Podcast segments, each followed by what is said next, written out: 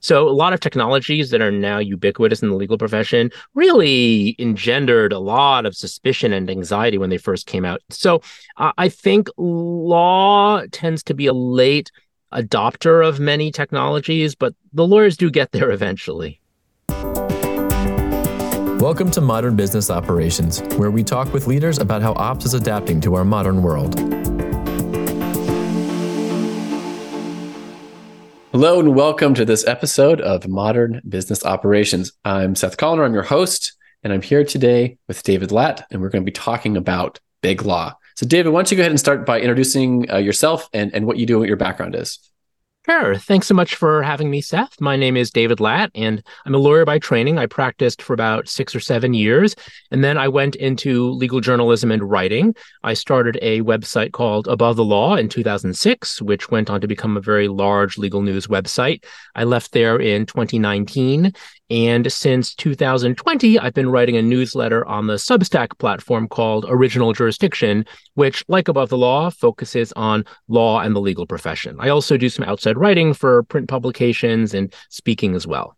Excellent. Thanks for that. So, you're an interesting guest because you're not really an ops person per se. You have a bigger, broader view of the legal landscape and so we were looking to get that perspective as we filter down to some of the nitty gritty. I'm interested in how this conversation is going to go because you have a view that most of our guests don't, that I certainly don't. And I'm looking forward to learning a thing or two. So let's just start. Just uh, give us an overview of, of the current state of the world of big law. Like what are the trends, the the financial numbers, the the layoff news, and, and all of that. Just paint us a picture.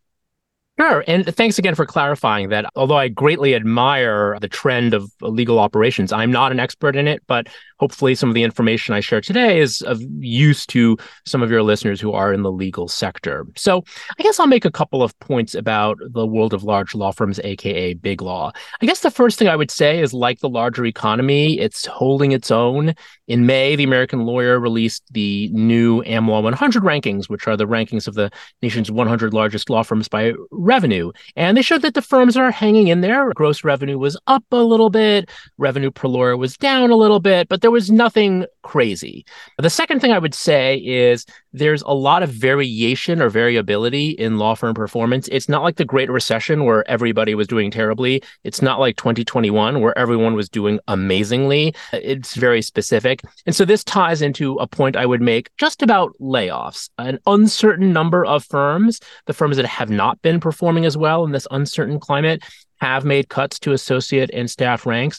The number of firms, large firms that have publicly acknowledged these cuts is probably about a dozen or low double digits but many more have engaged in so called stealth layoffs where they're getting rid of people for economic reasons, overcapacity, what have you, but they basically call it performance related, which I think is a really unfair thing to the lawyers. And then I guess a third thing I'll say about big law, another trend which reflects the increased leverage of employers in this labor market is firms are bringing people back to the office. A lot of them over the summer announced these post Labor Day plans to have four days a week in the office. And now those plans are in effect. So that's what's happening. And some firms are even tying annual bonuses to attendance. So those are a couple of things that are going on in the world of big law. That's fascinating, especially the return to office part. It affects so much of what happens on the tech side, right? Because uh, mm-hmm. uh, tech is still very much remote. There's the the remote trend is seems to be pretty firmly entrenched. And of course, you know, some markets, some verticals, there's more value in, in being in that office. But when it comes to legal technology and legal ops, having so many people in the office certainly tweaks the challenge a little bit. Not yep. necessarily for better or for mm-hmm. worse, but just it's it's different, right? So let's move a level down. What are some of the broad trends and challenges related to funding and trying to sell into those large law firms or even large in-house groups?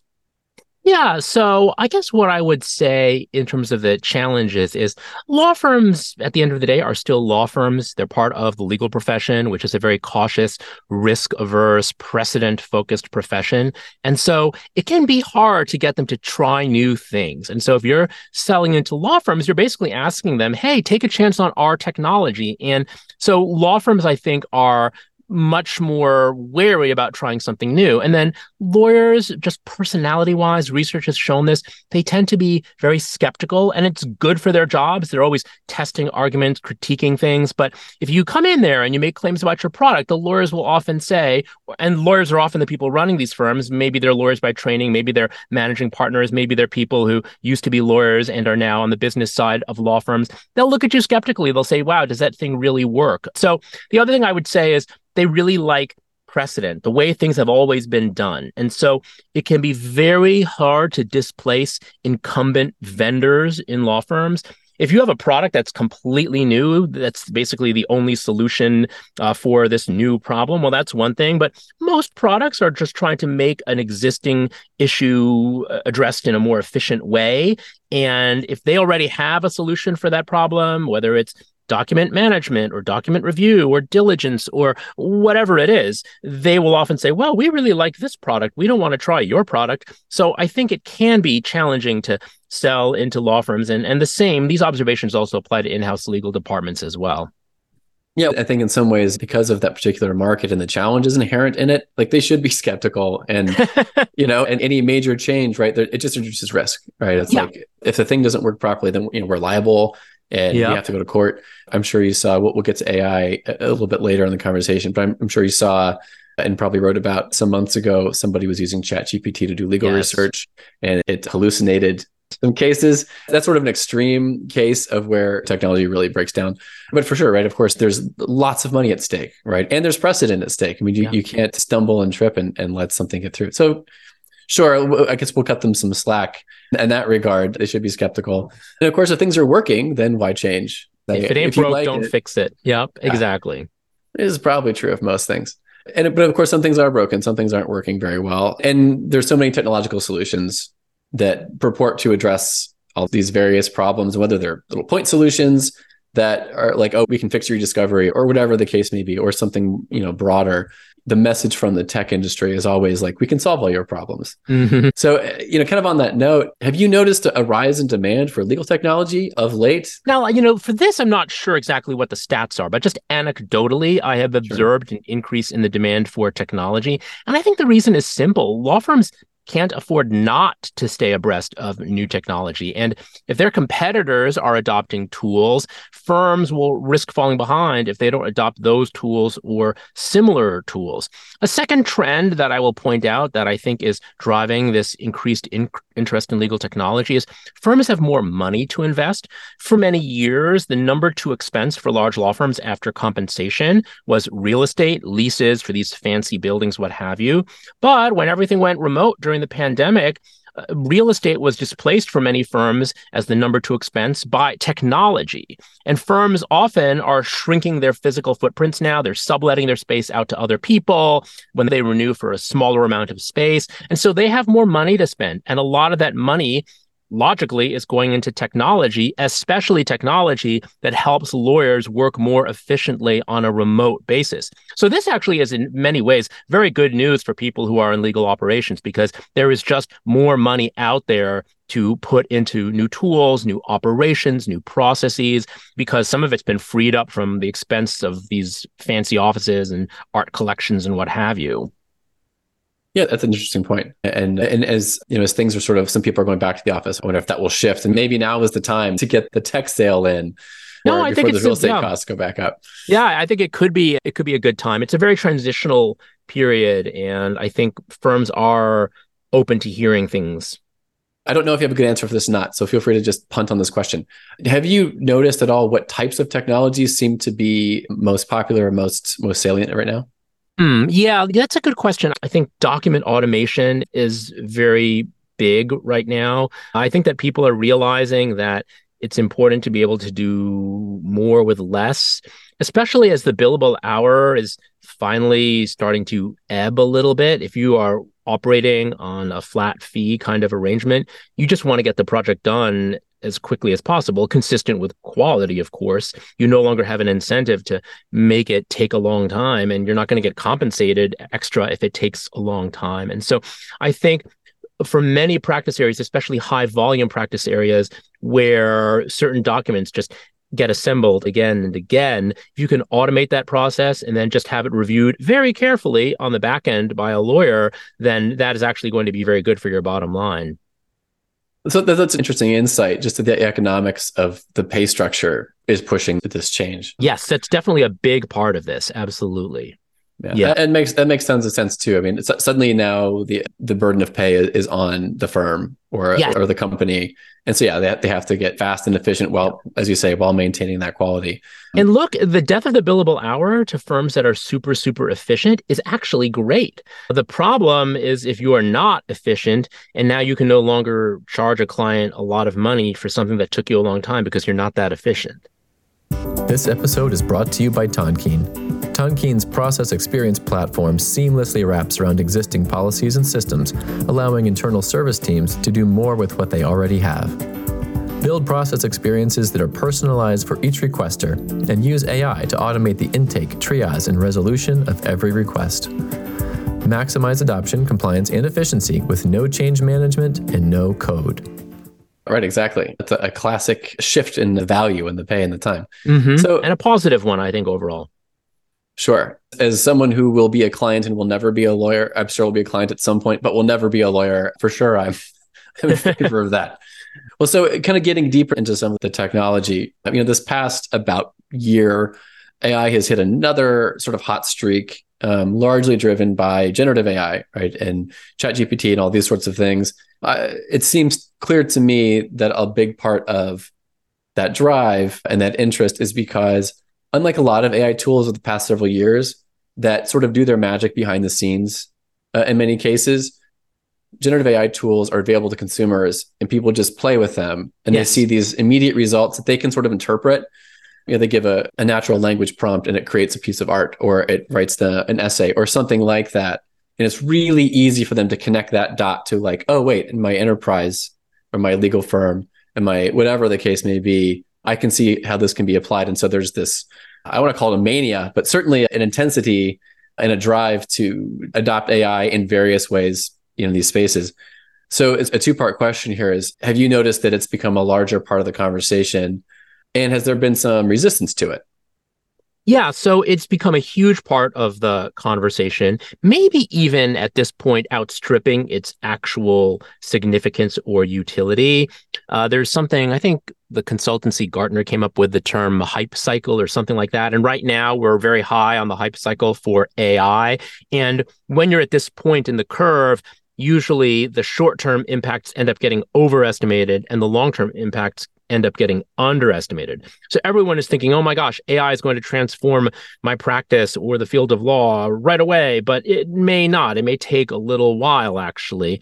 But everyone's talking about it. Pretty much every conference or panel or uh, anything I'm invited to do.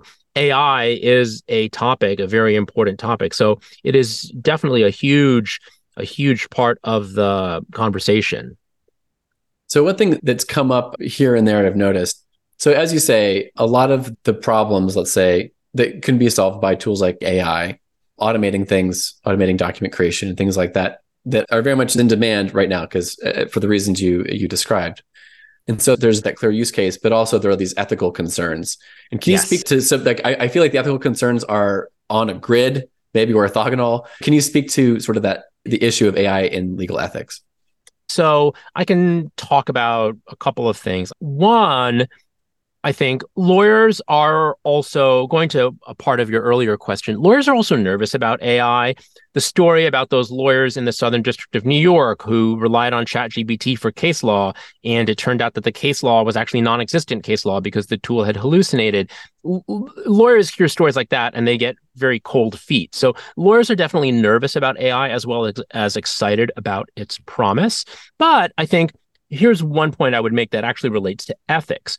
So, one thing that people have to remember is a lawyer's duty of competence, which is a fundamental lawyer duty to clients, includes a duty of technological competence. Dozens of state bars have made this clear, and they have done so not by adopting new ethical rules, but by adding commentary to the existing rule about competence, saying that a lawyer's duty of competence includes staying abreast of technology that can help the lawyer deliver legal solutions to clients in a more efficient and more secure way. So lawyers have to stay on top of technology. They can't just ignore it, whether or not they want to or not, because it's part of their ethical duty. So I think that does mean keeping an eye on AI, whether you want to adopt it or not right now, or depending on what type of software you want to adopt it. It's used as an element in many. You have to kind of at least stay abreast of the developments. The second point I would make about AI and ethics is it's really important to consider ethics in the context of training AI. People forget that these tools have to be trained on data. You give it lots of text, for example, for these large language models, what have you. And so training it presents at least two or three, well, many issues, but one issue is there's the issue of bias, especially in a profession that's more and more concerned about diversity and equity and inclusion. If the data set you're training the AI on reflects human bias or prejudice, then the AI itself may reflect that prejudice. A second issue about training is maintaining the confidentiality of client information. So you may put stuff in there thinking, well, I don't know who's on the other end of this generative AI product, so it's all fine. But actually you you just don't know where that's going to wind up and if it's something that's used by other people your information your sensitive or privileged client information may end up getting spat back out to some other user who runs some other similar or related search so i think AI, while it's great and has so much promise, does raise a bunch of ethical issues that lawyers have to be very mindful of.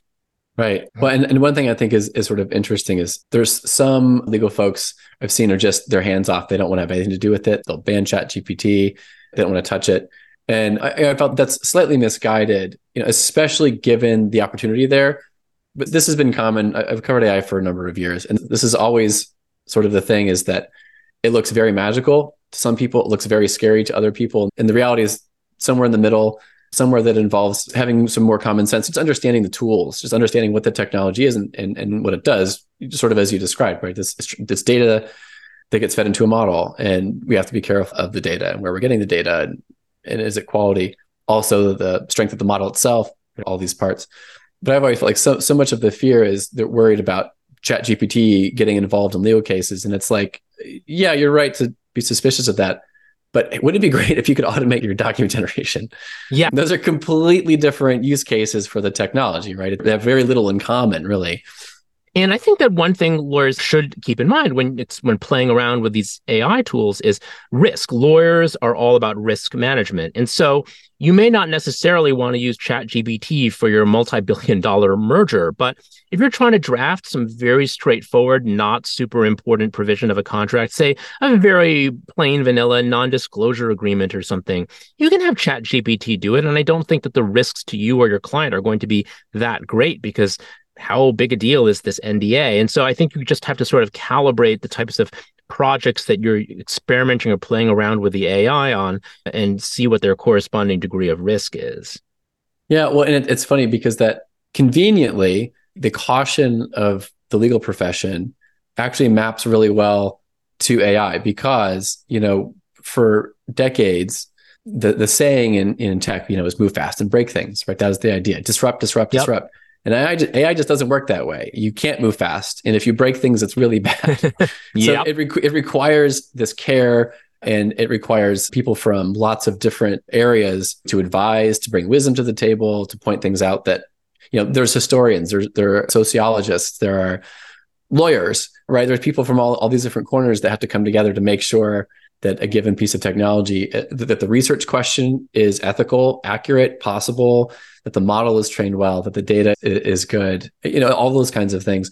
So it actually it plays into the caution and it plays into the the detail that lawyers will go to say like there's one hole here this is a huge li- liability or risk for our firm let's plug that up mm. as opposed to you know the sort of like a general enterprise software application where it's like we just need to make this thing go faster or, or whatever the case may be so i think that's another sort of fascinating piece of mm-hmm. the ethics conversation. Yep, yep. I, I want to give you a chance. Is there any more commentary from you on AI ethics, any of that? No, I think we've covered it fairly well. I mean, obviously, it's a huge topic and it's a constantly evolving one. It's a moving target in many ways, but I think we've sampled a bunch of important issues, even though it would take much, much longer to delve into them very deeply. Sure. Well, and do you do you see this currently? All these trends we talked about. Do you see them uh, going in one direction, or are these just going to be sort of you know bumps and, and waves? Do, yeah. do you feel like we're entering a new reality? That's a good question. I mean, it's really hard to tell. We will often know. I mean, you know, a couple of years from now, Seth, we were to look back on this, we would say, oh, we were at this point in the curve. I do think we are probably entering a very important new phase, but it, it, it is hard to tell. One thing I will also note is it's not unusual for lawyers to resist technology initially. So, a lot of technologies that are now ubiquitous in the legal profession really engendered a lot of suspicion and anxiety when they first came out. Email, lawyers said, oh my gosh, is this secure, this email thing? Or the cloud. There were all these ethical opinions about whether or not you could use the cloud for client documents. And now everything is in the cloud. So, uh, I think law tends to be a, a late adopter of many technologies, but the lawyers do get there eventually. That's a great insight. And we'll use that to, to slide into our boilerplate questions here at the end. What's the best advice you've received in your career? Yeah, I guess I would say to some, you know, to steal the Nike slogan, just do it. If there's something out there that you want to try and experiment, go for it. A lot of times, what's the worst that can happen? You can often go back to the thing you were doing if that thing doesn't work out. And so when I made the jump from practicing law to writing about it, I was very anxious about it and uh, I was uncertain whether I could make this work, but I uh, did it. And all these years later, I have no regrets. That's great. Uh, showing up as uh, 90% of life, right? Yes, that is true yeah. too. Go and do it and see what happens. That's great. And is there anything you want to promote uh, or share about uh, yourself, your company, the, the various things you have going on? I would just mention the things that I'm currently up to, which is my Substack newsletter, Original Jurisdiction. It's at davidlat.substack.com. And it also has an accompanying podcast where I interview legal newsmakers. I also do various uh, speaking engagements for law firms, in house legal departments. And I love hearing from people. So you can email me at davidlat at substack.com. And you can also find me on LinkedIn as well. Excellent. David, thank you so much uh, for your time today uh, and your perspective, uh, which is sort of a fresh perspective for us that's been very educational. Hey, thanks for having me, Seth. I hope you enjoyed this episode of Modern Business Operations. You can see the show notes and all of the resources mentioned in today's episode at tonkean.com slash mbopod. Thank you for listening and be sure to subscribe for updates on future episodes. And if you're interested in staying up to date on all things business operations, join the Tonkean community at tonkean.com slash community.